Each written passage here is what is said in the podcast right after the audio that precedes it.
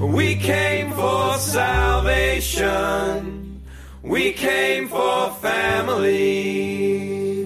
We came for all that's good. That's how we'll walk away. Aloha and welcome to the Layman's Lounge podcast, a ministry of the laymanslounge.com, where we exist to bring everyday theology to encourage Christians for everyday life.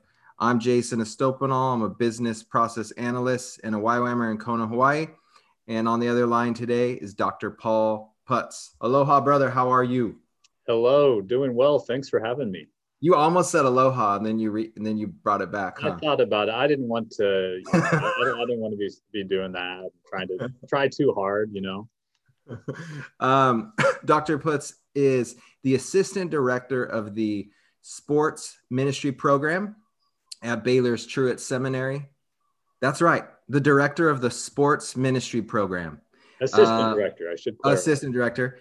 Um, he teach uh, um, where he teaches courses for the Faith and Sports Institute certificate program, and actually in March um, he'll be teaching courses on sports and theology, and another on sports and race. So that's pretty cool. We'll link um, we'll link that up at the show notes. He's a historian, an author, educator, and a helpful voice on the intersection of sports and Christianity. He's authored or co-authored dozens of insightful articles and essays. So I'm going to name a few real quick. God and the Gridiron Game, and that's over at Christianity Today. Um, the other one is finally Jackie Robinson's faith is getting the attention it deserves, also at Christianity Today. Um, next one is God disguise uh, God disguised as Michael Jordan and my evolving view of sports, which is at the Gospel Coalition, which is really good. And then he has a book coming out with Oxford University Press on the history of sports and Christianity in American culture. Um, and we will keep you posted on when that comes available. So, like I said, these will be linked in the show notes and whatnot. But so, brother, you have like a nuanced voice speaking on the intersection of sports and Christianity. And before we dig in, I, I want to ask you like this question Do you find it backwards and utterly insane that with the amount of people, including Christians, for whom sports are a huge part of their daily lives and like are legit legitimate, like a real source of joy as well as potential vice, that there aren't a choir of voices laboring with you like in this sphere? Well, I I'll first say um, we are doing something unique at, at Truett, right? Like to be at a seminary talking sports, that is unique. That's that's uh, not what you see typically. academics they don't take sport real seriously. They kind of look with suspicion at it. So in that sense, it, it's sort of like, well, why why haven't more seminaries done this? Mm. But I want to shout out, give credit where credit's due you know, sports ministries like the Fellowship of Christian Athletes, Athletes in Action, Pro Athletes Outreach, um, these organizations since the 1950s, they've really been been trying to do this everyday theology work. I mean, they were part of the the early uh, work in faith movement. The idea that if you're a layman, um, you know, you you have a responsibility to bring your faith into your life as an athlete or into your life as a coach. And so you know, I, am I'm coming along now in sort of a seminary setting and, and trying to further a conversation that these sports ministries have been doing for a long time since the 1950s. Nice. Can you can you like tell us a little bit of your own story and the contours of your evolving view of sports? I mean, you know, you like I had referenced that Gospel Coalition post was really interesting, and I would assume that's a lot of um, a, lot of people have a sort of a similar story. Absolutely. Yeah. My, my background in, in, sports, I grew up in a small town in Nebraska. I played all the sports, you know, baseball in the summer, uh, football in the fall, basketball in the winter. By high school, I was just doing basketball. I wasn't as good at the others. And, and so sports is just a part of my identity. It was, it was, you know, um, a way to dream about what you could be. You'd have your idols and your, your different uh, sports heroes you followed. And I was like that. I was rooting for the Nebraska Cornhusker football team. And so it really shaped my sense of self in, in, a lot of ways. At the same time, I was a pastor's kid. I was a Christian, grew up in the church, um, reading my Bible. My parents would make me read my Bible before I could go out and play sports. Um, so in some sense, I had that antagonistic relationship, right? It's like, ah, the Bible's the thing I have to read before I can do the thing I really want. Um, but but in other ways, those identities, um, you know, they they could they could mesh. Christianity was important to my sense of self. So was my my um, athletic identity, and organizations like the Fellowship of Christian Athletes, which I referenced earlier, they were really foundational for me in, in high school, especially in trying to figure out how can I how can I be a Christian in every area of my life, mm-hmm. right? How can I what what does it mean to be on the basketball court and you know in the heat of competition you're playing and, and yet that that is something that you're doing for the glory of God. Wow. And you know, FCA helped me think in those terms. I, I, I certainly would say, you know, over the over the over the years, I've thought more deeply about it, and maybe there's some thoughts I had as a high school athlete that I would say, well, that's maybe not where I land theologically now, but it, it got that process started, right? It got the the thinking started, and so um, yeah, I, I think that's been that's been a journey for me, and for for a lot of people, a lot of Christians in sports, especially if, if you're growing up in the Midwest or in the South, maybe not so much in California, right? Like it's, it's FCA doesn't have a strong presence, but in the Midwest and the South, you get into the junior highs and the high schools, and and FCA has a really powerful and a really strong presence mm. of, of trying to help young athletes bring those identities together. Um, in an article you co-authored for Christianity Today, the one called "God and the Gridiron Game." America's obsession with football is nearly as old as the game itself. That's the byline. Um, you trace, you got, you guys trace America's view of football, and you said, "quote It continues to unite and divide American believers today." So we got the Super Bowl coming up. Um, can you give us a brief survey of Christian America's view on the game of football and where we are today? This is one of my favorite things to to think about as a historian. I love you know, baseball is America's game. And, and that's still that there's still something historically and, and with nostalgia that's true about that. But but football really um, is the game that for the last 100 years has captured America's attention more than any other, and, and that represents some some cultural values for good and ill in, in the United States. So you know, if we're doing a survey, you know, we, we can just start with with football's foundations. Football is both it, it doesn't exist without Christianity, and yet it also um, there's fierce opposition in its early years by Christians. What I mean by that is because football is such a, a, brutal game, it was very violent in its early years in the 1870s as it emerges at your Princeton, Yales, and your Harvards. Because it's so violent, there are there are some people who say, why are we having these college men play this game? This this isn't something respectable people should do. And to to sort of counteract and and and, and go against those claims, you had muscular Christians, they were called, um, men like Theodore Roosevelt, um, Amos Alonzo Stagg, who was an early football coach. These muscular Christians are saying, actually, this this game is it is violent, it is physical, but our bodies need to be developed and strengthened. Our bodies are actually something that, as Christians, we need to think about and we need to care about. And if we can take even a violent game and use it to improve ourselves, better ourselves, grow, to take risks, uh, then then it can be a game that actually is, is done for for God's glory. And so these muscular Christians justified, sanctioned football, defended football, argued that it had had character building benefits, argued that Christians could could support the game and, and, and they could use it for for for a good cause and and kind of created a, a subculture of, of Christian support for football that was then used to try to defend football as other Christians, and there were a lot of them, didn't feel comfortable with what football represented. They saw the, the intense uh, masculinity, the in some cases the destruction of bodies. They would have said, "Look, you muscular Christians say you want to to to um, you know defend the body and, and view it as holy and good."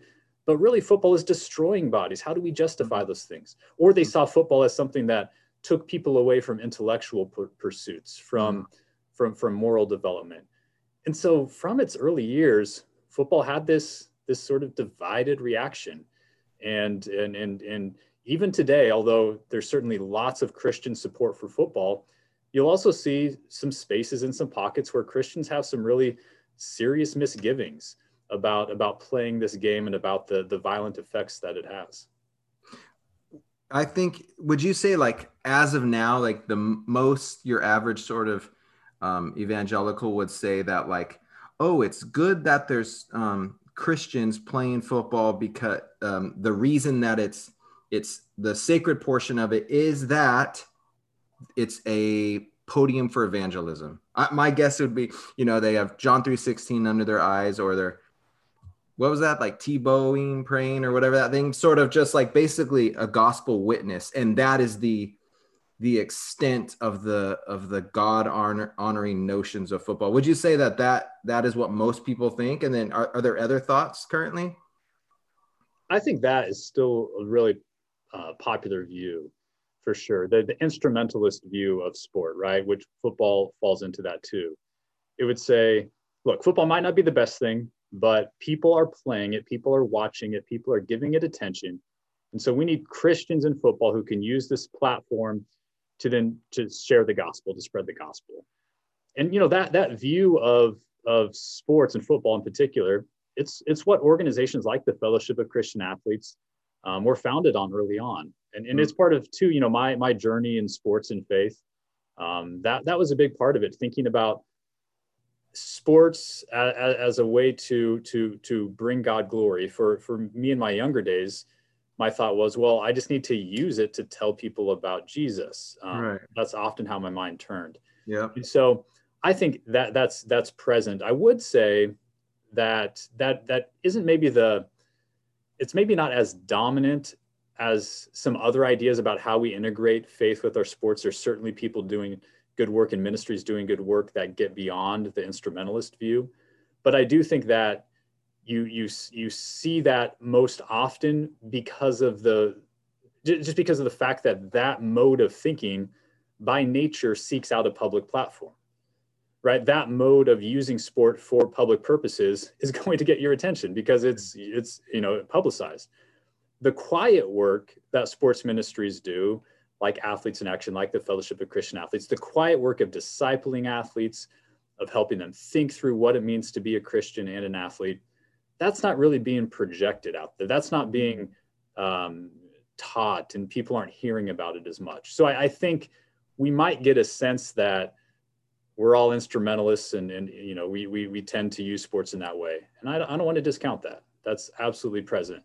Um, but I do think there's there's other Christians who are approaching it in sort of a different a different view.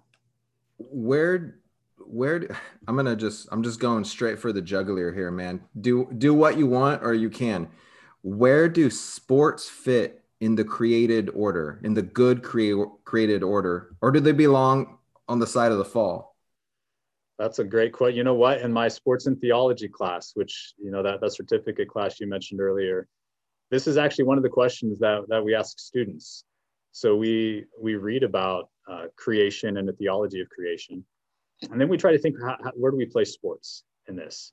So I, I, don't want to give my I, I, think this is a question that's fun to wrestle with and think about and i wouldn't say you know I, I wouldn't want to say you have to follow my line of thinking. But but for me there's the, the way to think about it first is to start by kind of separating out sports from play right i think so i think play absolutely part of the created order I don't think I don't think you can make a good theological argument against that. Right? We have passages in the Bible and Proverbs, and, and you know, t- it talks about wisdom. Um, you know, playfully being involved in, in creation. Um, so wisdom personified, right? There's there's passages about um, you know when when when the new heavens and the new earth there will be children playing in the streets and and you know this this new creation element of play uh, part of the original creation right so so play part of creation but sports, although they're a form of play, competition is central to sports. So it's not just playing, it is I am I have someone who I am going against. And and we are we are trying to see who's better. I, you know, I'm trying to win a game. I'm trying to take my skills and my abilities and I'm trying to, you know, show that they are superior in whatever way. I run faster, I jump higher, I throw a ball through a hoop more times than you throw a ball through a hoop, right? And and so the, the competition part of it, we don't have a clear Bible passage.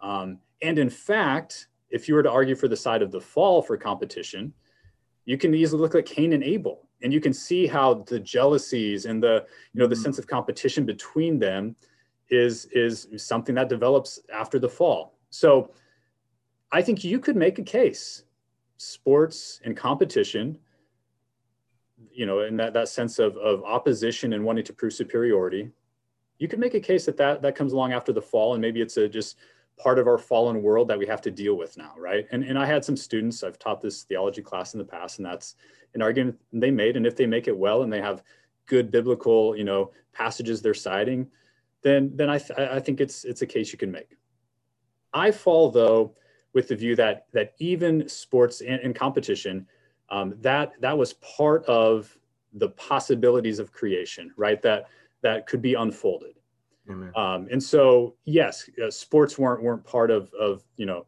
the Garden of Eden. They weren't. They were Adam and Eve, as far as we know, they're not playing some early form of basketball. Because they'd be playing baseball, by the way. Baseball. I was, I was going to say basketball is God's game. You like baseball. That's I right. was say it's God's sport is baseball for sure. so so right. It's they're they're not playing sports, and yet we also know that built into creation, um, you know Genesis one twenty eight, right, the dominion mandate. that human beings we, we have this awesome task and, and responsibility to steward creation and to unfold its possibilities and so that means the play in our games and our forms of culture can be used to realize these potentials that god put in place. That yes they weren't part of the garden of eden but they also wouldn't exist without these abilities that god gave us and, and this task that god gave us too. And so if we think about sport and competition as a form of, of human culture, these games we play that are meant to, to, to advance certain cultural values, meant to teach certain traits, meant to have just joy, togetherness. If we think about sports that way, then I think we can see it as part of the created order. And and we can also say even even that idea of going against each other in competition, we could even see that as something that is part of part of creation. It's it's that way that human beings bring out the best in each other, right? If you think of competition as not going against someone, but with striving together, with I'm going to give you my best so that you can give your best, and together, um, as we do that, we will actually help each other to be the best versions of ourselves. That's now that's the ideal, right? That's that would be the created Yeah. order ideal. Um, but I like to start there with sports and competition. Start with it being part of God's good creation Mm. and then we can get into th- the distortions we can get into the way that competition absolutely has been turned into an idol instead of bringing out the best in each other we vilify each other we tear down no doubt we need to talk about the fall but i think if we situate it with creation we can we can see the the, the original goodness of it as god designed it and the potential for what it will be like right in, in the new heavens and new earth and how we might be able to still enjoy um, uh, games and competition at, at that point. Brother amen. That was really well said. Yeah every every square inch of the baseball diamond like the lord is sovereign over it for sure and it's his. So now don't judge my lack of roman numerals not knowing what they are. Lii anyways in an article called super bowl lii god will be watching um, Richard Mouw said quote when a quarterback throws a long pass and a player down the field makes a spectacular catch I imagine the Lord saying to himself, Nicely done. This is one of the reasons why I created the human race. End quote. It's kind of like basically what you were saying. Would you agree with that statement? Would you add anything to it or would you clarify it or nuance it further? you know it depends on the context i think I, I think absolutely i think using our bodies that god gave us and and and using those in, in, in a way that um, exerts right and shows our, our, our physical abilities and talents um, in a number of ways um, i think that pleases god whether whether fans are watching or not Mm. so I think that's right. Um, I would say it depends on the context because that message is one that some people need to hear. I, you know, there's some academics I know who that's the message I want them to hear. I want them to hear that sports uh, are, are meaningful, that there's value in sports, that God loves the athletes who play, that God even find you know there's joy in, in that that that that is we can we can express worship to God and thanks to God through a sports we play but there's also a, a, strong contingent of, of Christians who maybe get too close to idolatry of sports. And for those Christians, you might want to also point out, um, you, you, know, so, some of the ways that uh, even if even if sports are a good thing that that could bring God joy, mm. in our particular cultural context, is the you know millions of dollars that are paid, the attention given, the abuses that are allowed. Um, whether it's uh, you know is there are there forms of, of racism the the what what's happening with head trauma right that we need to think yeah. about um, so when you bring in some of those culturally specific questions about what does professional football in 2020 look like in the united states of america well in that case maybe you have some other things that you bring into the picture but in terms of just a general yeah, two two athletes using their bodies that God gave them in really, you know, impressive ways, powerful ways. I think that's I totally agree with with Richard Mouw. Yeah, I think it was C.S. Lewis who said every vice is a virtue gone wrong, and you could kind of apply that there. So here, I'm gonna put you on blast, brother, again. But so far, you're you're uh you're hitting home runs. If God is glorified by a good catch, then is he disappointed in a botched field goal? I was no, proud of that question. No, I came that's, up. That's great. No, um, yeah, that's this is a this is this is one of these questions that in sports ministry circles, right? Christians who their job, their life's work is to be involved in sports. Um, you know that we wrestle with, and and no, God's disappointment in a botched field goal. No, I don't. I I would say no but sometimes there's there's an there's an implicit idea that at least God might be a little more pleased if the Christian kicks the game winning field goal, right? Like it might you wouldn't say, well, God's disappointed you missed that, yeah. but but you might say, well, but it really would have got brought God a little bit more glory if if you if the Christian would have scored the touchdown. And it's hard not to think in those terms. And in in, in my younger days, I sort of like to to make fun of that a lot more, right? Sort of, oh, you know, like God really there's there's 10 Christians on each team and you know so one Christian wins that means they were praying harder on that day or whatever mm-hmm. right mm-hmm. um, I, I think I think if we first stop and say well what longing what yearning does this idea that that me winning a basketball game says something about God's love for me or God's favor mm-hmm. on me what longing or yearning um, is being expressed in that belief. Mm. And what does that tell us about our theology, about the culture we live in? Mm. I think what it tells us is that American sports culture is very much results oriented. It's very much about, um, at the end of the day, the proof of success is what the scoreboard says. And, and we, we say that's not true. You know, we say, no, no, no, it's, it's about process, it's about character, it's about who you are. But at the end of the day, we always turn to the most successful people to prove those uh, to prove those ideas. You know, a good example of this is is John Wooden. John Wooden is a is a Christian basketball coach. He's you know one of the most successful coaches of all time. You know, won a record number of of titles with with UCLA. And he he's also really well known because he preached this gospel of true success. And his idea was that true success is not about results, but it's about trying the best you can to become the best version of yourself. And if you, you know, you just you, that that that's really what you need to do. It's peace of mind knowing you gave your best. And that sounds like a really good version of success. But the reason it's so powerful is because it's put in the mouth of someone who won 10 national titles, right? right? And so we, we put Wooden and his advice on a pedestal because he won national titles and because we think that if we follow that process, maybe we'll also, you know, maybe not win the titles, but we'll at least get as much success as we can in terms of the on-field mm-hmm. results. Mm-hmm.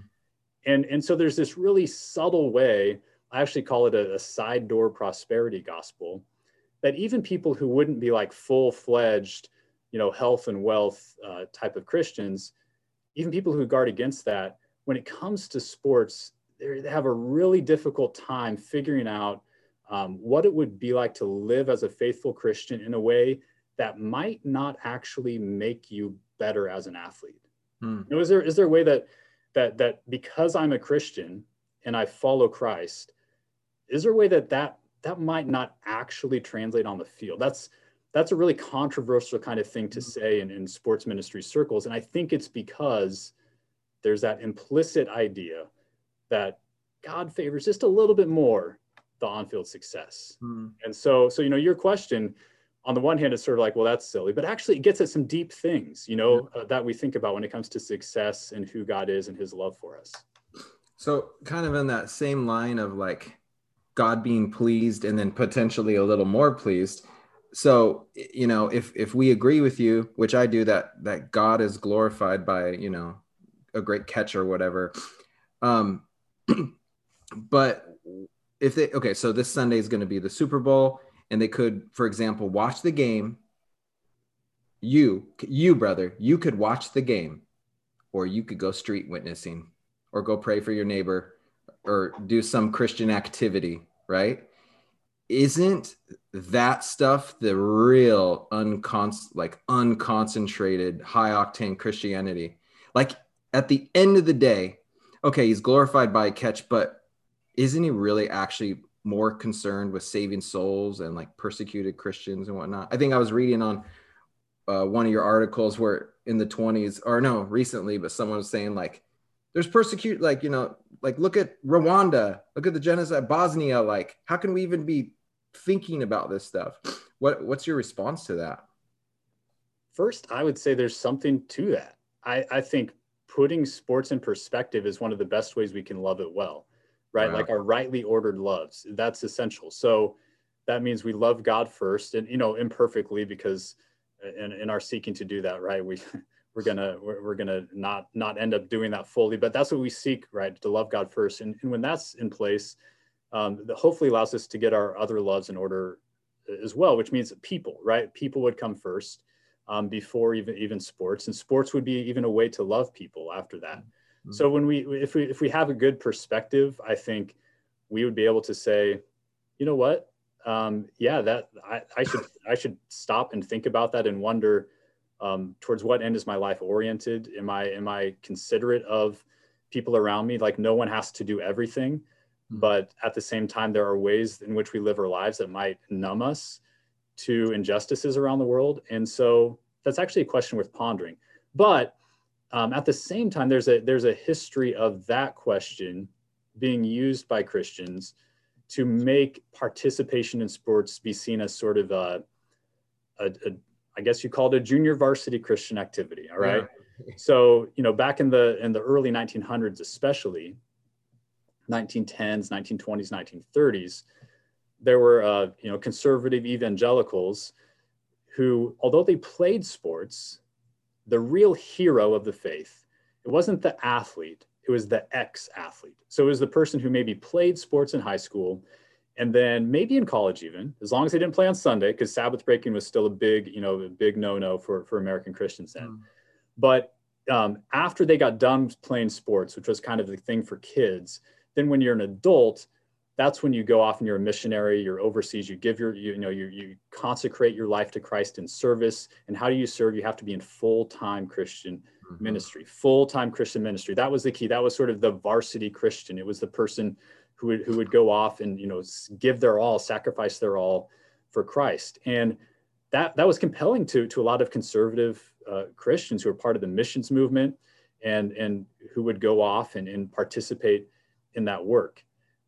And, and you know that that that view of the ideal Christian really held strong into the 1950s. A good example of this um, is is Donn Moomaw, name that people won't know today, but he was a UCLA football player, All American, and in uh, the early 1950s he gets drafted into the NFL. Well, he has a choice to make. He you know, at the, at the time, the NFL, and still today, of course, they, they play games on Sundays. And at the time, Sunday is, is a day for rest and worship for Christians like Donn Moomaw. He didn't feel right about playing football on Sunday. And so instead, he, he didn't go into the NFL and he became a pastor uh, of a church, got into full-time Christian ministry and, and sort of, you know, used his college athletic career to then become a launch pad into this, you know, view of the ideal Christian. So, so that, that perspective held strong into the 1950s.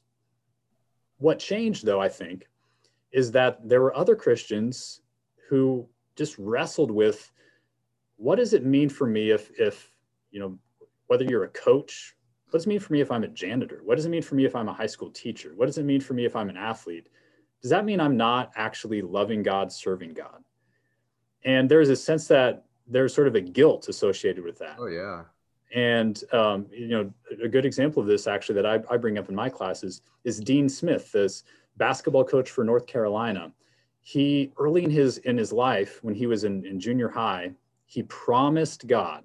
He said god if you let me make this baseball team i'll be a missionary. I don't know if, even even you know in my younger days growing up in conservative evangelical circles i remember some of these negotiations. You know if you give me this god i'll give you this piece of my life you know? And so dean smith dean smith did that. He said i'll be a missionary if you let me make this baseball team. Um, and Dean made the baseball team and and and and he but but he felt a sense of guilt because what he really wanted to do is he wanted to coach and he felt there was a Christian ministry. He could minister through his coaching. Hmm. But he also was like but coaching isn't a full-time missionary. And I told God, I promised God I would be a full-time missionary. And he wrestled with this tension.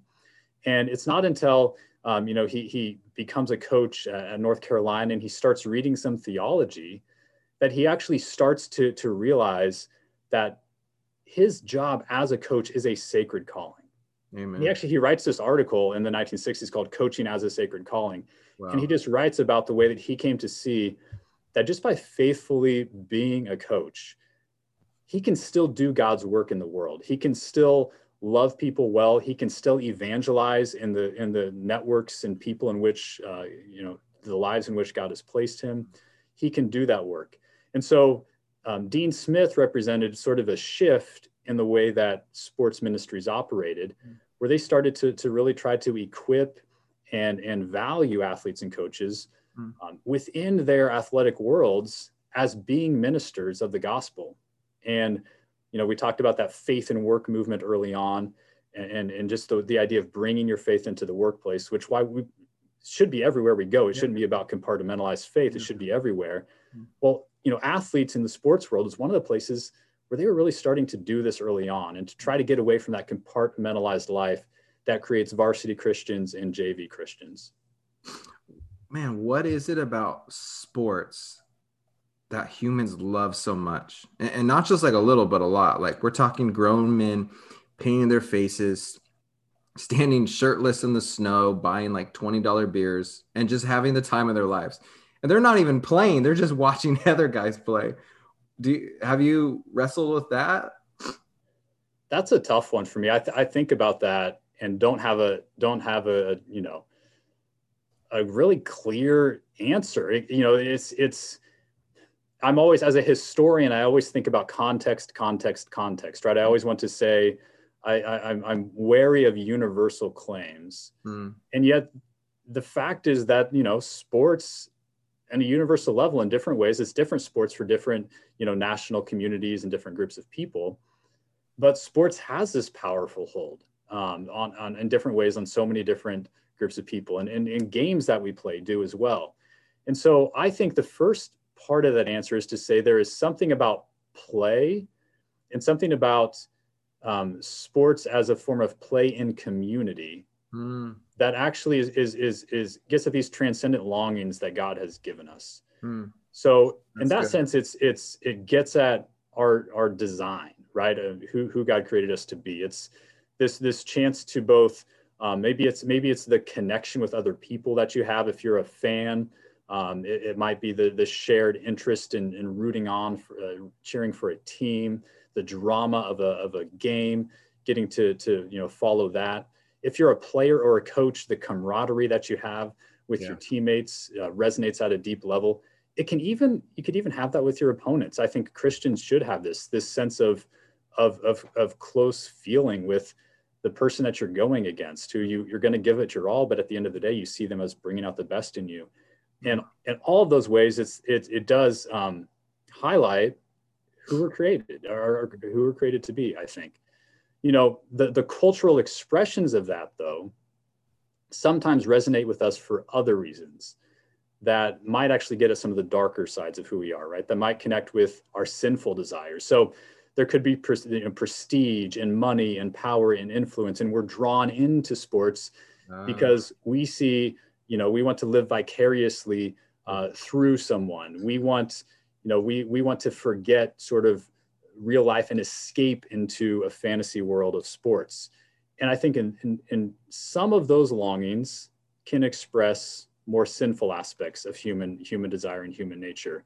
And and um, in the united states with the corruption that we can see in, in big time sports settings especially because of the money because of the power there can be a tendency to to you know be you think that you're you're just enjoying the good in sports this you know this is who god created me to be but really what you're doing is you're you're enjoying the the cultural prestige the access the influence mm. and i even know like I, i'm not someone who's super well connected with you know famous athletes or coaches there's a couple who i'm kind of connected with and i notice this in myself like i i love to name drop you know like yeah. oh yeah i talked with so right like there's it's like so so you know, like you realize as you're doing it that this is just ridiculous. I do that too. I hate that. Yes. Like, why do we do that? And I know I'm going to do it too. I know it. like even during the interview, I'm like trying to think, like, what can I say? You know? yes, and that's what because sports are so important in our culture. Um, you know, some people are drawn to that just because they want to be around power. Yeah. They want to be around success.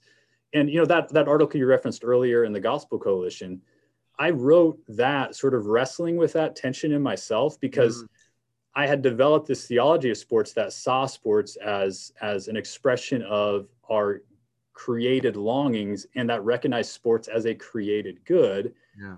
But I had I had you know moved so far towards this let's celebrate sports as celebrate its goodness that sometimes I didn't realize and didn't check myself to see you know really what I'm I'm actually worshiping something else. I'm actually there's something else about sports that I'm drawn to that's not God. Um, it represents uh, some other idol that I, I, need to be on guard against. And so that tension, I think we always want to just just be aware of it. Um, it's going to be there not just with sports; it will be there with other things. But sports just happens to be this super powerful, super captivating thing in our culture. And so a lot of people, I think, can can get off guard because of that. That's help. That's helpful, man. All right, I'm gonna. Hit, we're winding down. I'm gonna hit you with three quick questions. All right, brother. Question one: If the Bucs win, is it because Tom Brady can do all things through Christ who strengthens him? Love that that Bible passage. You know, I'm going to plug the uh, the Faith and Sports Institute uh, courses again. We have a class called the Bible and Sports. It's it's taught by a New Testament scholar. His name is Brian Gamble, and he actually takes a week of the class and they look at that passage because it's, it's super popular in sports settings. And he looks at that passage and they, they just really like get into the heart of like what does this actually mean? Awesome. And and what might it mean for athletes? Because the bible is useful and profitable right? So it's not like we can't we can't use that um, or, or think about what it might mean for an athlete. Um, but the, to the short answer to your question is no. Um, if tom brady loses it's not because of that. It's because he's right. 33 years old and uh, uh, you know his his luck is run out and the other guys were in kindergarten when he was playing. Um, yeah. All right. Next quick question. What's the future of baseball? Is it going the way of the Buffalo? They're going to have to like ship in like Hooters girls to be umpires. Like, what are they going to do to have keep people in there? It makes me sad. I sad. I know. And you're you're you're you know you identified yourself already as you're a baseball fan, and I I am too. I'm I'm a baseball fan. I watch basketball and football more but what I love about baseball, I love going in person to the game. I love the atmosphere when you're in the stands and the sounds and the sights and the smells. So, so is it going the way of the Buffalo? I there it, there are sports that we've seen decline. I mean, back in the day, the most popular sport was boxing. This was the thing that everyone cared about, everyone followed, everyone watched. Another one, I mean, they, they you know, the the racing used to, or, or um, like sprinters and, and, and, and, runners used to be celebrities, even to an extent they aren't now. Um, and fans would, would flock to these games. Horse racing used to be huge. So it is true that we've had shifting, you know, allegiances to sports. But well, I can see baseball declining in terms of its cultural importance and attention that's given to it. I definitely think that happens. Mm. I also think that sometimes we overstate everything you know, in this sort of capitalist society, it's like either you're growing or you're dead. and it's like no most things just they exist and they're not necessarily like expanding rapidly but it doesn't mean they're not important. It doesn't mean millions of people don't find meaning and value. It might mean that we don't value them as much and you know instead of making a couple hundred million dollars salaries go down you know to the tens of millions and, and valuations you know it's not a couple billion dollars but franchises are worth a little less. But it's like can we talk about decline without making it you know sort of destruction? Can we can we find a, a place of sustainability where we can say baseball won't have its power that it used to have but it will it will continue on. Like it's going to be resilient. And, and i think that's i think that's ultimately what we'll see is yes continued decline. Especially i'm worried about what they're doing with minor league baseball. Um, as a as a small town guy you know i know how important you know investment in small communities and, and spreading the game is in as many places as you can. That matters for the long-term future. So i worry about some of those strategic decisions but i also think baseball will be resilient that um, it will continue on and uh, might not be as popular but you know for you for me we'll still have games that we can watch. You giving me hope there. It's to the level where like if i'm walking around and i see someone like with an Angels hat. I'm like, whoa, you like the Angels? And uh, as you know, they're always like, nah, I like the hat. But anyways, all right, final question for you, brother. And this has been really good. Um, what's the most Christian thing I can do this Sunday as I'm eating slow cooked pineapple infused little smokies drizzled with nacho cheese and watching the football game with my family? the most Christian thing, man. So if you could, okay, while you're eating that, you're gonna have to. Uh, let's see. You, you need to be saying a silent prayer um, while while mailing texting every widow I know. Yes, while texting Jesus loves you to mass mass text to all your non-saved friends. Um, and you know, I'll have to think of something else for you to do. But uh, no, that's you know, enjoying good food in the company of people you love, uh, getting to to you know watch a game after, of course, you've you've spent time maybe in person or at least via Zoom, you know, with the, the people of God, your local uh, group of fellow believers. You've mm-hmm. you've set aside. Um, hopefully, you've you've had some sort, of, you know, have a Sabbath rest built into your your week at some point. Um, maybe the watching the game is you know a form for you to rest and relax, and so maybe that that might be that that that that moment right there can be a testament to God's grace and God's goodness. Um, or you could just mess it up too, and you, will probably find a way to mess that up. But, but God's grace will be there even in that. Bro, you're super super level headed, helpful, and compelling. We've been talking with Dr. Paul Putz. Um, you can follow him on Twitter at P is in Paul underscore Emory E M O R Y. Um, you can follow the Faith and Sports Institute um, at Twitter with which is at Faith Sports INST like Institute Faith Sport Inst. We'll tag these um, where you can learn more about the sports ministry program that you, that you guys are offering. Which, like as you mentioned them, those weren't like raw plugs, man. Those were good. I, I feel like there's a real need for those, and I saw the prices. And it was pretty good deal actually. Uh, super super stoked for when that book comes out. We're gonna link a lot of these articles that you mentioned. And just as we close out, can I don't know if you know it offhand, but can you hit me with that J. Gresham Machen quote on football? I think I read on one. I was so. oh man, he has such a great yes. Okay, I'm not going to be able to hit you with the exact quote, but the context is he's. Uh, I believe this is the one you're thinking of. He there is a wedding that happened on a Saturday. Um, someone close to him was getting married on a Saturday, and uh, he wrote. He basically wrote a letter complaining like why would you get married on the day that there's a football game? Um, and then sort of went on about the glories of, of football. Now that you mentioned i'm going to go back and look at my old tweets because i remember i tweeted this out. Uh, yeah just to just you know you don't think of J. Gresham Machen as a football fan and he didn't he didn't necessarily write about it a lot in public. Um, but yeah in his uh, sort of private letters he apparently just loved the sport.